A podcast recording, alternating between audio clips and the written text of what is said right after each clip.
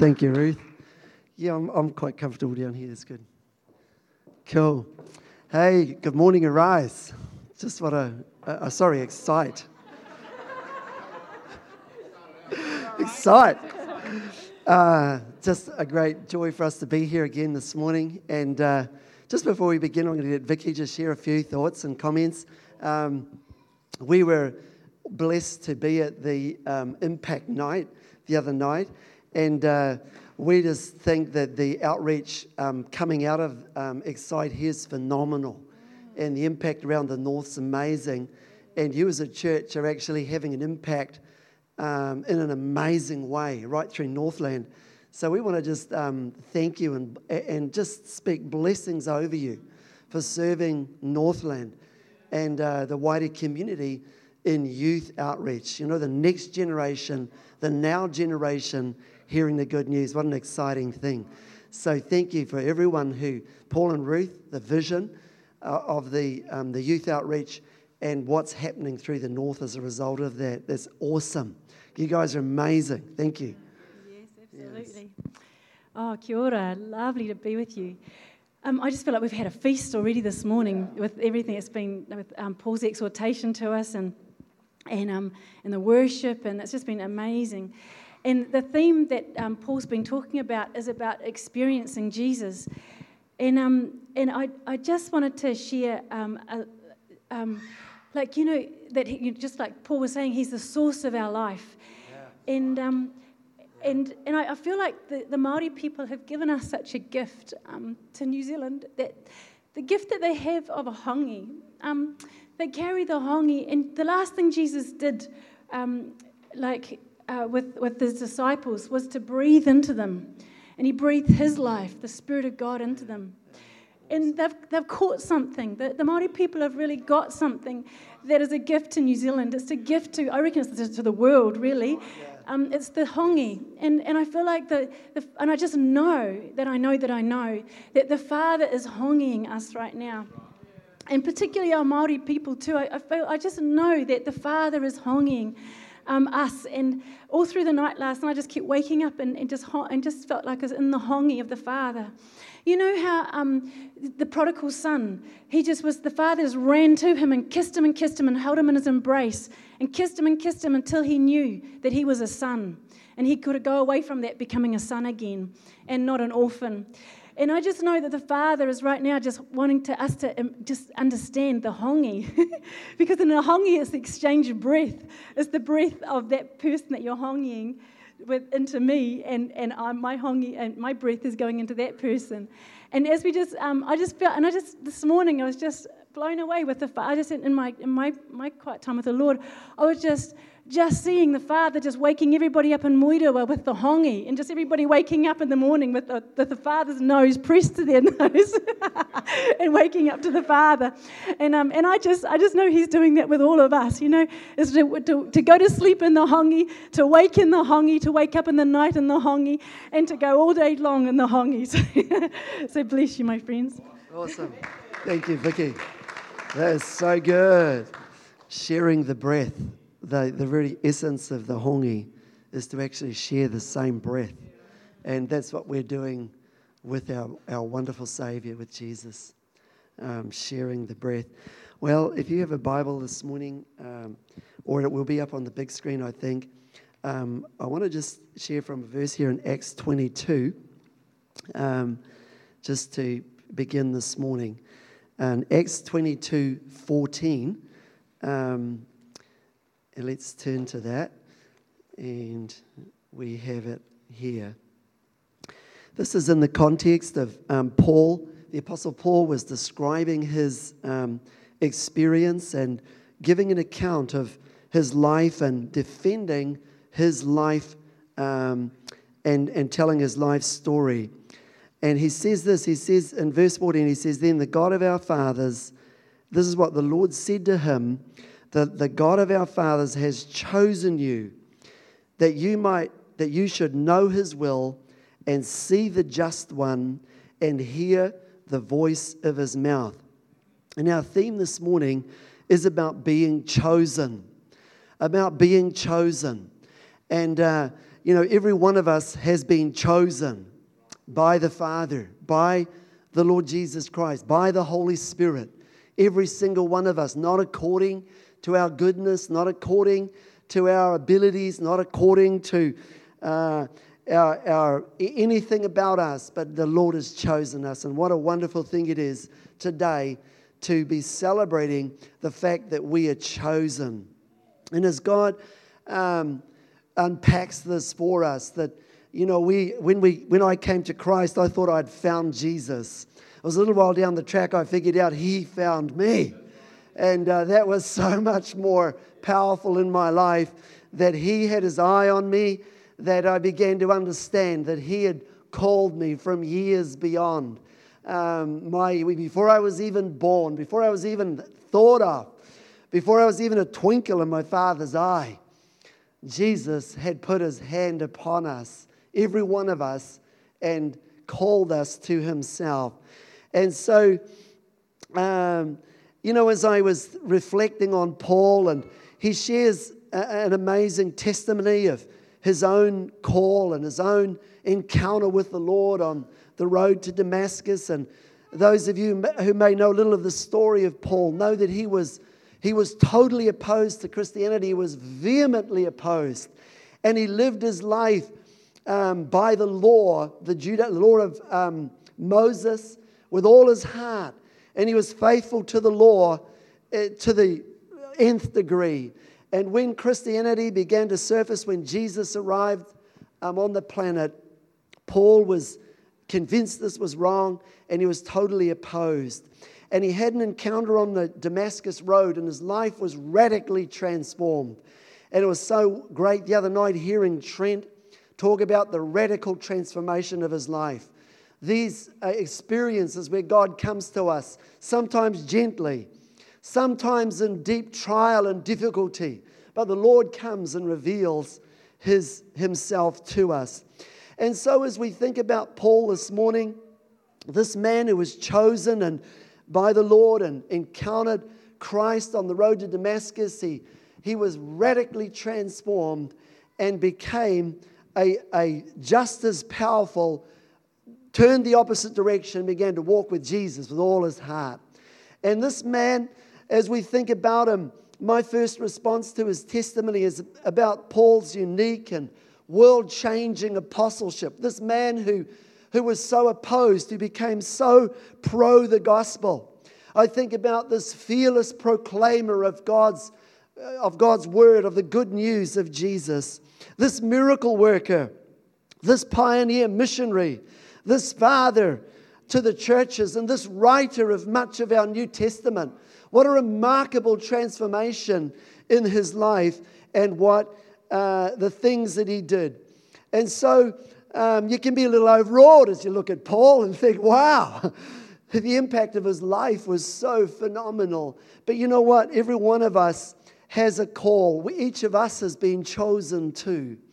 And each of us has a unique and distinct set of giftings and abilities upon our lives, and we're all called to. And uh, not according to any of our own merit, but according to the grace of God, each of us called with a distinct and unique um, purpose to, uh, into the kingdom of God. And as I was reflecting on Paul and looking a little deeper at his life, uh, and you go back and you read some other passages and you discover that the Apostle Paul, um, in the first number of years after his encounter with Christ, didn't immediately begin um, a world changing ministry. He actually was in the wilderness of um, Arabia. He went back to Damascus and he was unknown to much of the Jewish world. And he had been out in the wilderness there and had had um, obviously some amazing ongoing encounters with the Lord. To the, and he says in Galatians that the revelation he had of Christ didn't come from the apostles that were existing, but came by revelation directly from the Lord. And he received the revelation of the gospel and how it was meant to go to the Gentiles and how um, God had commissioned him for that work. But before his great exploits and before he went out and amazingly transformed his world, and in fact, much of the known world, the Lord had taken him aside to reprogram his life, his mind, and his thinking out of all the law and legalism into the grace of God, into the love of Christ, in meeting this wonderful person who was so filled, this Jesus, with love. So he was programmed to a new way of life. And Paul was chosen first to this. And this is what I want to focus on this morning. Um, as I know, when we think about, as I think about Paul and the degree in which and the way in which he's chosen, I think about a world changer. But I want to focus on this this morning that Paul was chosen first to relationship with Jesus before he was chosen to do a job. He was called first into relationship, and out of that relationship flowed the function.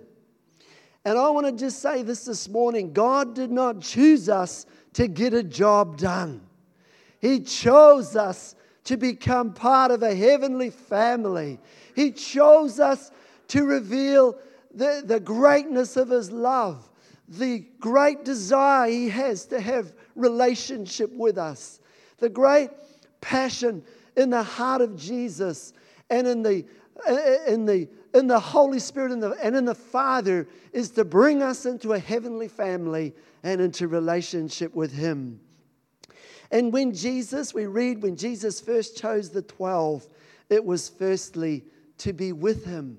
And you can read that as you read about the call of the, uh, of the 12 disciples that it says there in the Gospels that he chose the 12 firstly to be with him, and the with him was before the for him.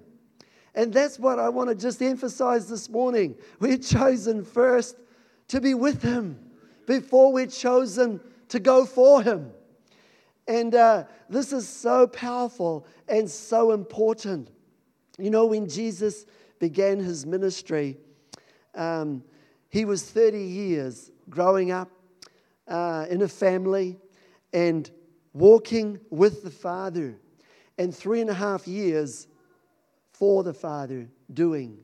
30 years of relationship, three and a half years of service, and those three and a half years were so powerful because they grew out of the foundation of this incredible witness of the Father, this relationship that he had with the Father. You see, when you read of Jesus' baptism, and I love reading Jesus' baptism about the Holy Spirit as he come up out of the water, descending upon him, the voice of the Father um, saying, This is my beloved Son, in whom I am well pleased. You know, Jesus hadn't actually done anything, and Father is saying, This is my beloved Son in whom I am well pleased. And every one of us needs to hear, You are my beloved son, my beloved daughter. Before you do go for him, you need to be with him to hear and to understand how loved you are, how much the, the, that the Father's love is poured out upon you, and how important you are that your value doesn't come from what you do, but from the family you're in. Your identity, your self worth don't come from the service that you do for the Lord. They come from His love for you, that you're part of a heavenly family and you're chosen, firstly, to this, not to do, but to be, to be in Him and to know the greatness of His love. And Jesus said this, and, and, and Paul read, read from that great prayer of Jesus in John 17 this morning. Verse 24 For you loved me before the foundation of the world. Incredible. Jesus knew where he had come from. He knew, he knew the security, the incredible security that comes out of being loved, not because of your performance, not because of your abilities, not because of what you do, but because of who you are in Him. And Jesus was secure in that love. And of course, we read in John 14 that so secure was he that he took a towel and girded himself and washed the disciples' feet, knowing where he had come from and where he was going. The ability to serve comes out of this incredible security of knowing it's not your performance that earns you points.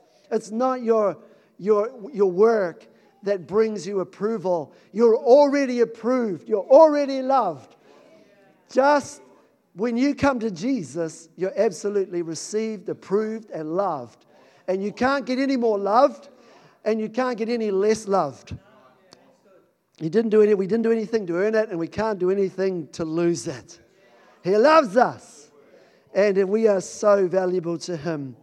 And then Paul says this in Ephesians 1 4 He chose us in Him before the foundation of the world.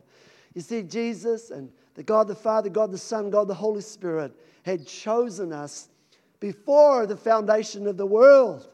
Isn't that phenomenal? You know, God created the world, the Father, the Son, and the Holy Spirit together. He created us in His image. He did that all without you or without me. So we're not called primarily because God can't.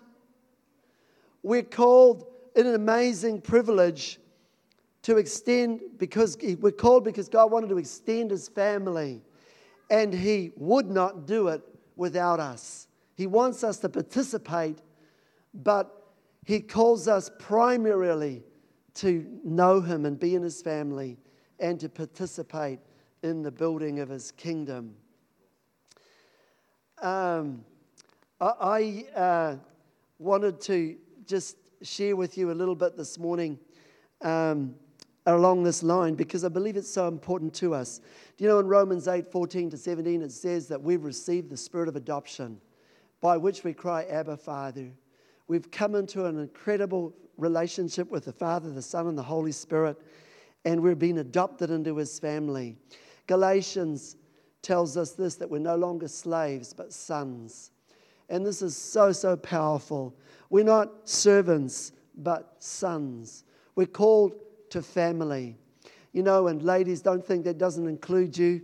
Um, when the Bible uses that term sons, it includes all the ladies as well.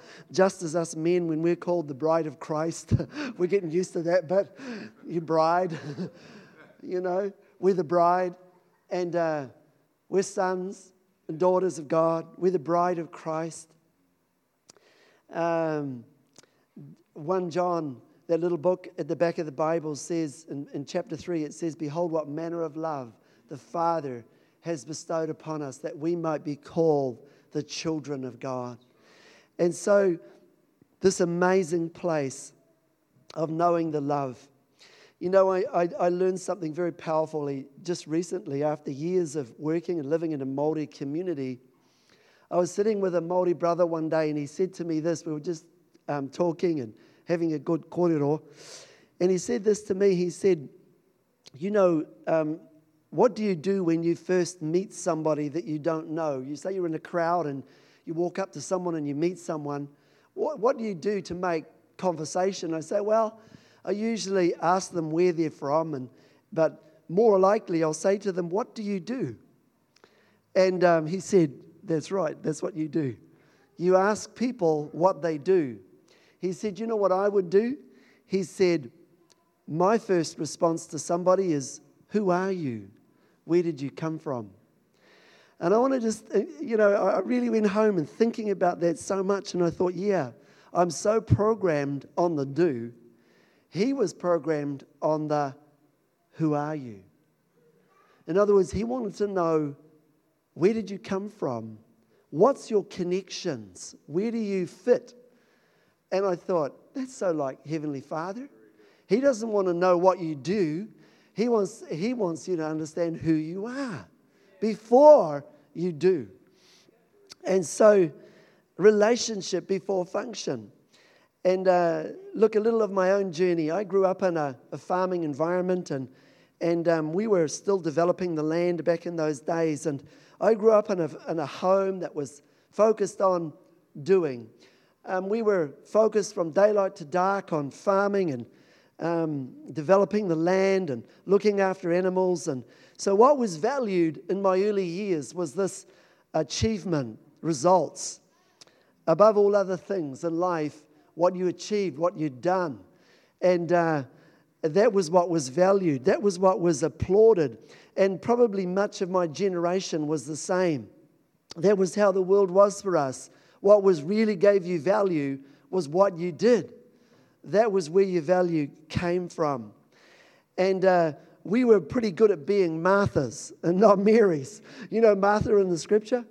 She, Martha, um, was, the, was the one who was focused on the do, looking after the meal preparations and looking after Jesus. And Mary was sitting at his feet listening to Jesus.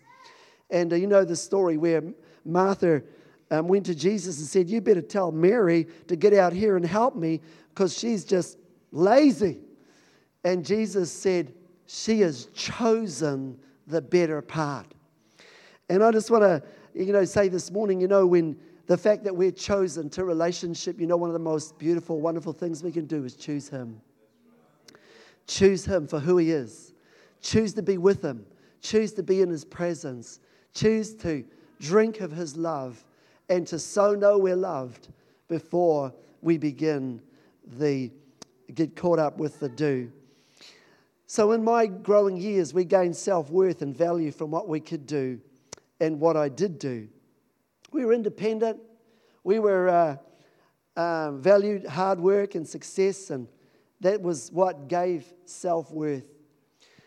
Uh, I came to realize um, through a very powerful, um, you know, as I was, you know, came into the kingdom of God, my first response to the gospel was, Thank you, Jesus, you forgave me. And what do you want me to do?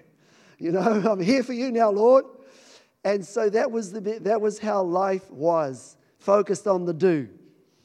But the relational foundation of value because of Father's love was very shallow and no real understanding of that. And so I was forgiven to serve. Let's get on with it. Was really my, my early beginnings of, of the Christian walk.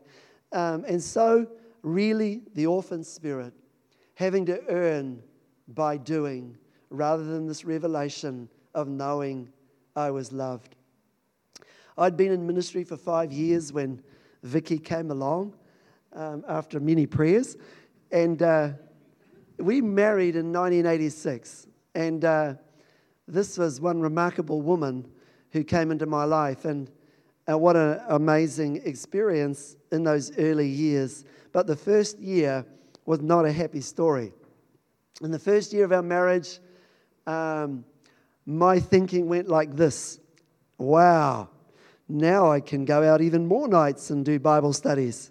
Wow, I don't have to come home and cook anymore. I've got someone to do that. And wow, the washing's going to be done and the house is going to be cleaned. The first year, you guess what happened, ladies? it was not good.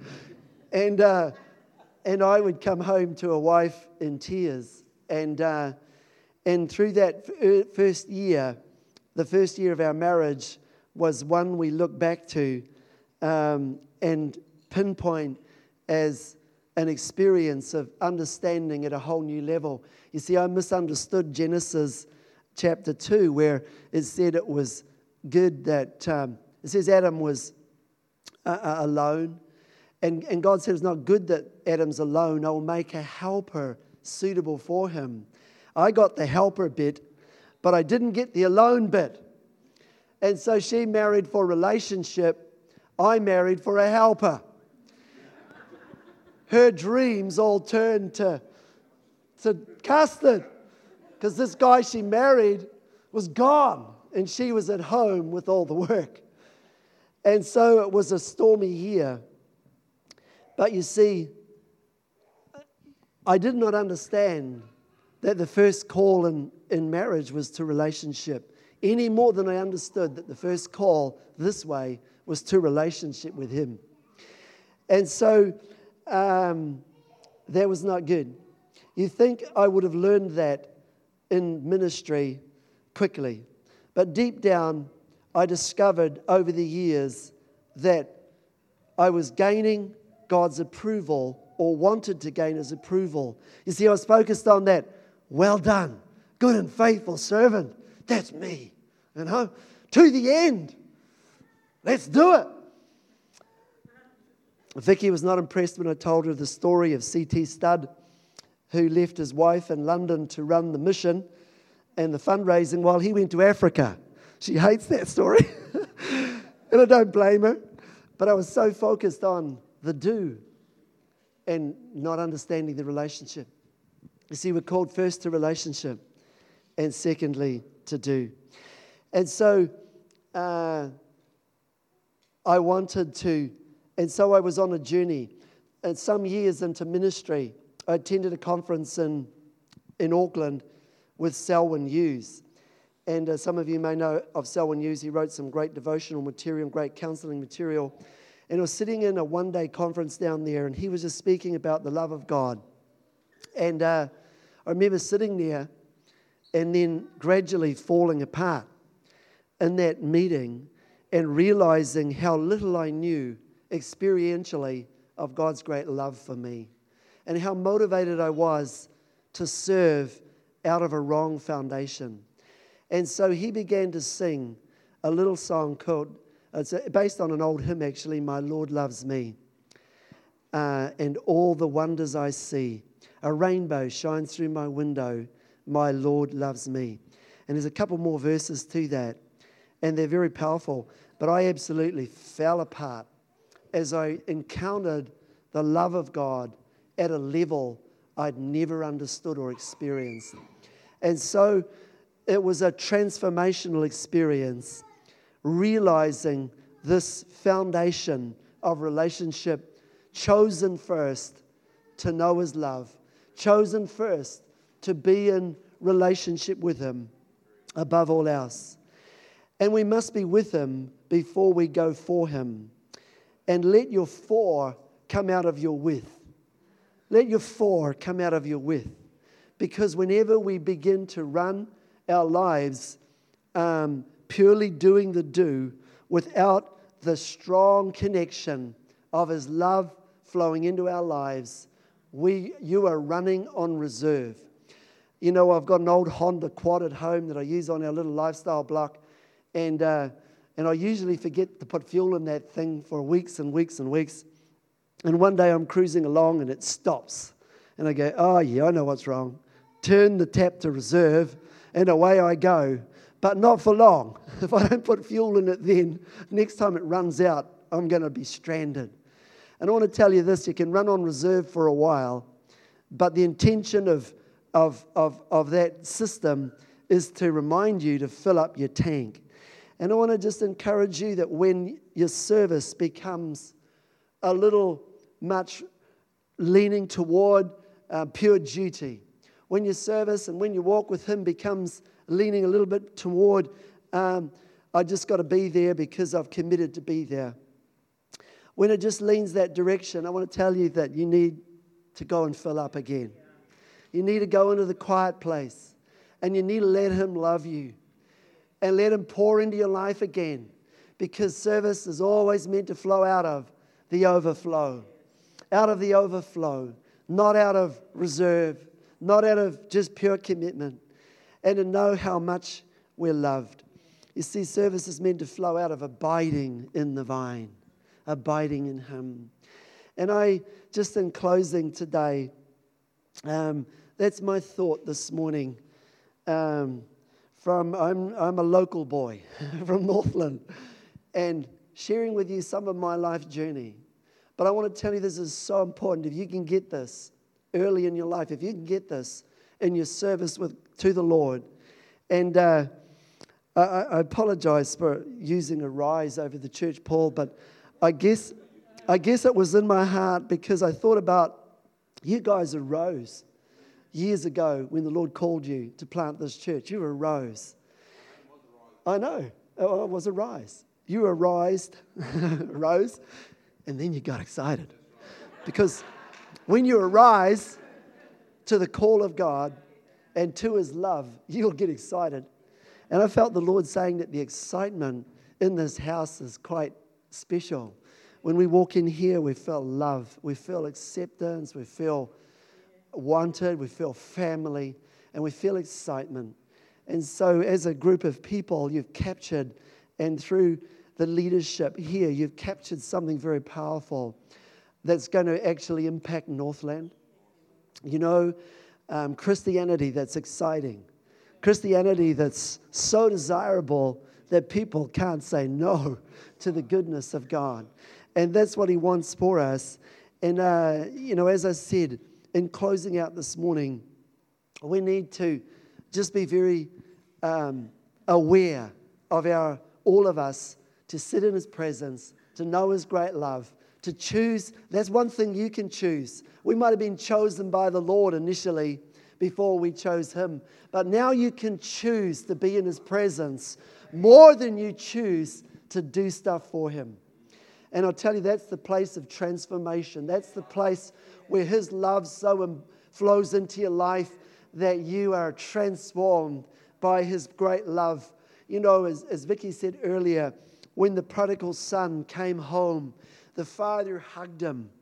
And, uh, and Vicky likes to say this. She said he stayed in the hug. He stayed in the hug till he knew he was a son.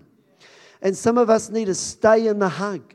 We need to stay in the hug of God until we know we are loved and we are accepted and we are so important to Him, not because of what we can do, not because of what we can give, not because of our talents or abilities, because we're, we're just loved because He loves us. As Graham Cooke said, He loves us because He loves us, because He loves us, because He loves us. He goes on for another three minutes on that. But He doesn't love you because of anything you do, He loves you because He loves you. And that's your foundation. And when that's secure, you will go like Paul, or more correctly, like you, because you're unique and you're designed to carry Him in a unique and special way. And you will go, Paul will go like Paul, and Ruth will go like Ruth. But out of this incredible foundation of security, that He loves me. And out of that, I can give myself to Him with full confidence and full faith. I want you this morning, just as we close out the service, I'm just going to invite you, firstly, just for a moment, um, to just bow our heads. And I just want to invite you to just sit there for a moment. Say, Jesus, you're the most important thing to me. You know, Lord, knowing you is the most powerful thing in my life.